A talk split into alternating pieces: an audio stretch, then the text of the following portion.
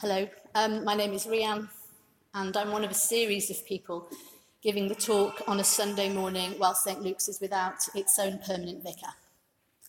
And we've been asked to consider basing our talks on one of the less well known people in the Bible. And I've gone for Phoebe, the woman who delivered Paul's letter to the early church in Rome.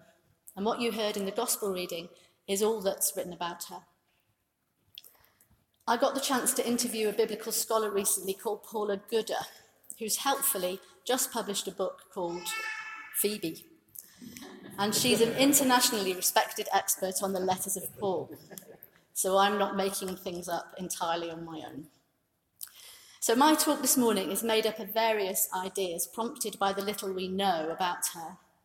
And I'm going to pause pretty often too, so don't worry. Those are the moments for you to consider your own response or wonder what to have for your tea. So let's begin. Paul writes I commend to you our sister Phoebe, who is a deacon in the church in Cenchreae. Welcome her in the Lord, who is worthy of honour among God's people. Help her in whatever she needs, for she has been helpful to many, and especially to me. Other translations are available.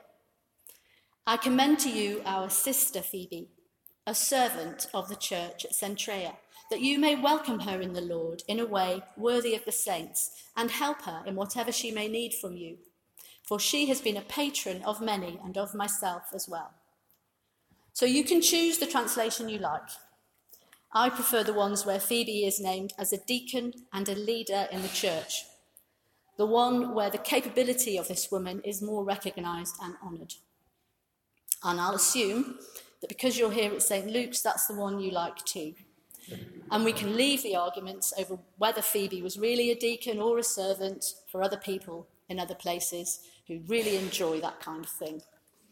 So instead, let's imagine Phoebe, a deacon in the early church community of Corinth, a port 50 miles west of Athens, and a woman of independent means who was well able to support Paul and others out of her own pocket. She was probably a former slave, Phoebe a, being a name often given to Roman slaves, and it means bright, shining one. And slaves taken by the Romans were often freed after 10 years or so of service, and sometimes so dearly loved by their masters that they benefited in their wills, inheriting titles and properties. So, Phoebe, now a woman of great standing in her community, a benefactor and patron herself, with her own household and all that security and status, is asked Will you leave Corinth and take my letter to Rome? It's 800 miles by sea and then on foot. Will you leave this place and travel there?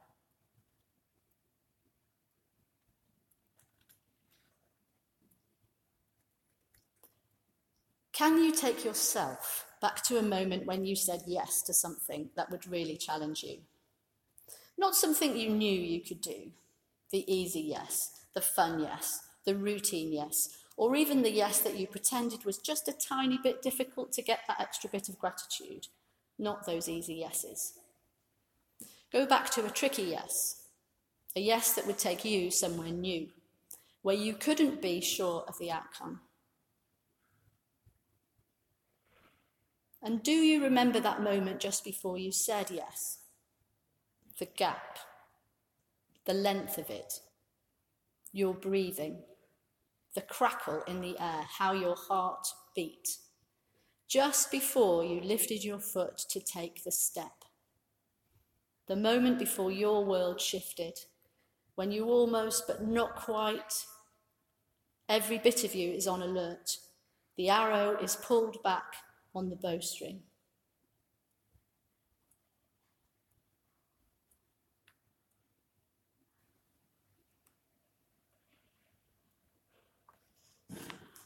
Phoebe's decision is thoughtfully and intentionally brave. The sort of bravery not of the daring do, spur of the moment, hell yeah variety. That type you find celebrated in countless movies. Action hero, bring it on, bravery. the stuff that surfs off adrenaline with a shout and a roar and is altogether thrilling. Maybe you've felt that. That's the adrenaline that gets the job done, pushing any doubts aside, because if you stop to think, well, you really wouldn't do it, would you? Phoebe's task requires a different impro- approach. So instead, here is a woman sitting in a room weighing up the odds. It doesn't make for that good a film script, but there she is, sitting in her beautiful, calm room in Corinth, watching the sun slide into the sea. She is writing a list of what she needs to organise to get Paul's letter from Corinth to Rome the provisions, the people, the money. She considers the long voyage, the best time to sail, the safest ship, the best captain, where to land, how to travel on. Is she up to leading an expedition at all? Where will the danger come from? Can she really leave her home and all those who love her, all this hard won security? And she pushes the list aside and asks herself, Am I really going to do this?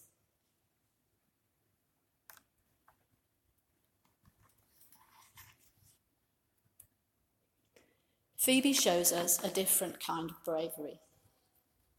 This is a long way from going into a lion's den or standing up to a giant with a slingshot and a stone. Nowhere near as exciting as building a massive ark and filling it with pairs of all the creatures of the world, or falling down made blind by God on a road to Damascus. In some ways, what Phoebe does is more challenging for all of us, because we could actually do this. It doesn't require us to encounter dens of lions or giants or two of every known animal in order to serve God, but to knuckle down and do some considered planning in order to achieve something that needs doing.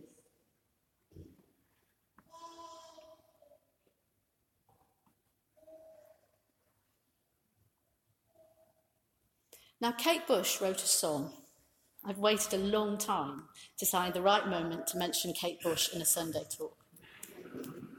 It's called A Coral Room and is a typically strange and lyrical Kate Bush number. She sings about a city under the sea, covered in fishermen's nets. And the song travels from a vast expanse of ocean to a far smaller moment. And in the song, she sings, Put your hand over the side of the boat, and what do you feel? I imagine the singer running her hand through the cool sea water and connecting to the vastness of the ocean. And it has always been the lyric which reminds me to be still, to breathe, to be as present as I can before embarking on anything bigger.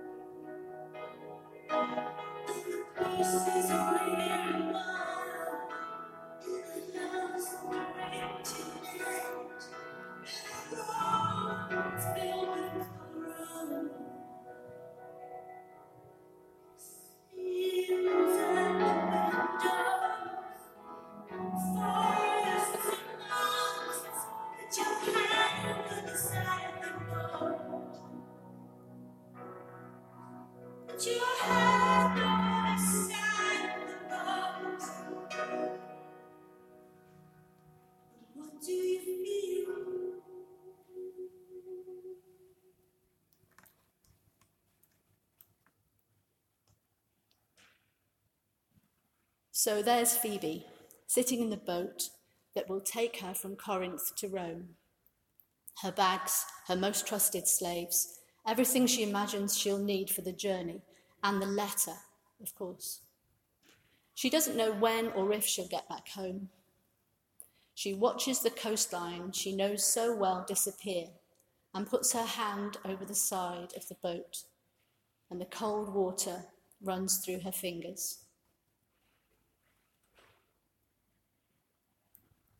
Do you have something in your life that connects you to whatever sometimes feels so enormous and entirely out of reach? Intangible and yet crucial to your very life. Some people use rosary beads or a small cross to bring themselves closer to God, or turn and turn a special pebble in their hands, or, or go back often to a place with a view that pulls them into a bigger picture. A simple action can ground us, remind us of what's important, what we need to feel connected to. Put your hand over the side of the boat, and what do you feel? Why do you think Phoebe was given this task? Why was it entrusted to a woman at all? When we think of the women of those times, they're indoors, keeping silent, and doing the bidding of whatever man was in charge of them. You'll remember those translations of other verses in Paul's letters, the bit that says women should keep silent in church, verses that have kept women and still do keep women subjugated, excluded, and inferior. But there are scholars now who suggest that verse is translated instead as women should be allowed to learn in tranquility so maybe instead of running around the house doing domestic tasks like Martha, they should be allowed to sit at the feet of the Rabbi Jesus, like Mary, and learn. So maybe instead of spending our lives running around, we should all allow ourselves the time instead to be still and learn in tranquility.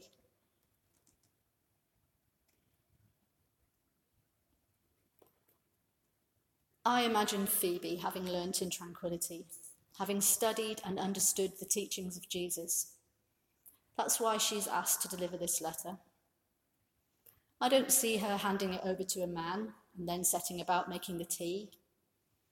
I imagine her reading the letter to the early house churches in Rome with all the right nuance and all the right emphasis, being asked questions of this quite complicated set of ideas and I imagine her being able to answer fully and with great wisdom.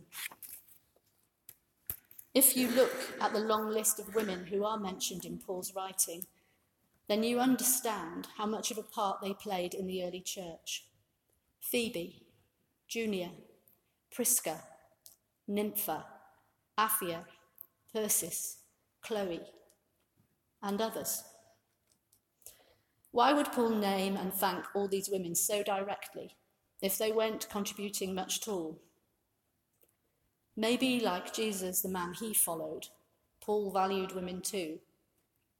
He recognized clearly what they could do, what they could give, who they were. Maybe it's not Paul's intention to put women down at all, but that follows on as the new Christian faith becomes part of cultures that were dominated by patriarchal power structures. And his words are then translated over and over again by the men who were part of those structures.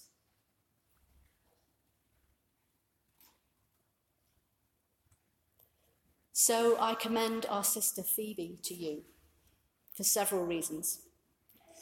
Phoebe is the champion of a sort of quiet, understated bravery, the sort that values planning and thoughtfulness, the sort that is often successful but rarely featured in action films. And let's not forget, Phoebe really brought it home. She was entirely successful in her mission.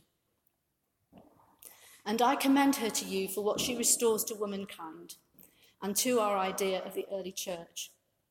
She and many other women were clearly hugely important to Paul and the way the early Christian faith was shared and encouraged. It wouldn't have happened how it did without them. And we need to find our way back through layers of prejudice to the wonderful examples they provide and connect with them. And lastly, I commend to you the idea of finding something that connects you to the vast adventure of living in this world and trying to be of some use. Turn a pebble, lose yourself in a beautiful view, run cold water through your hands. But be still, breathe deeply, plan bravely, and achieve whatever challenge God has put in front of you. Amen.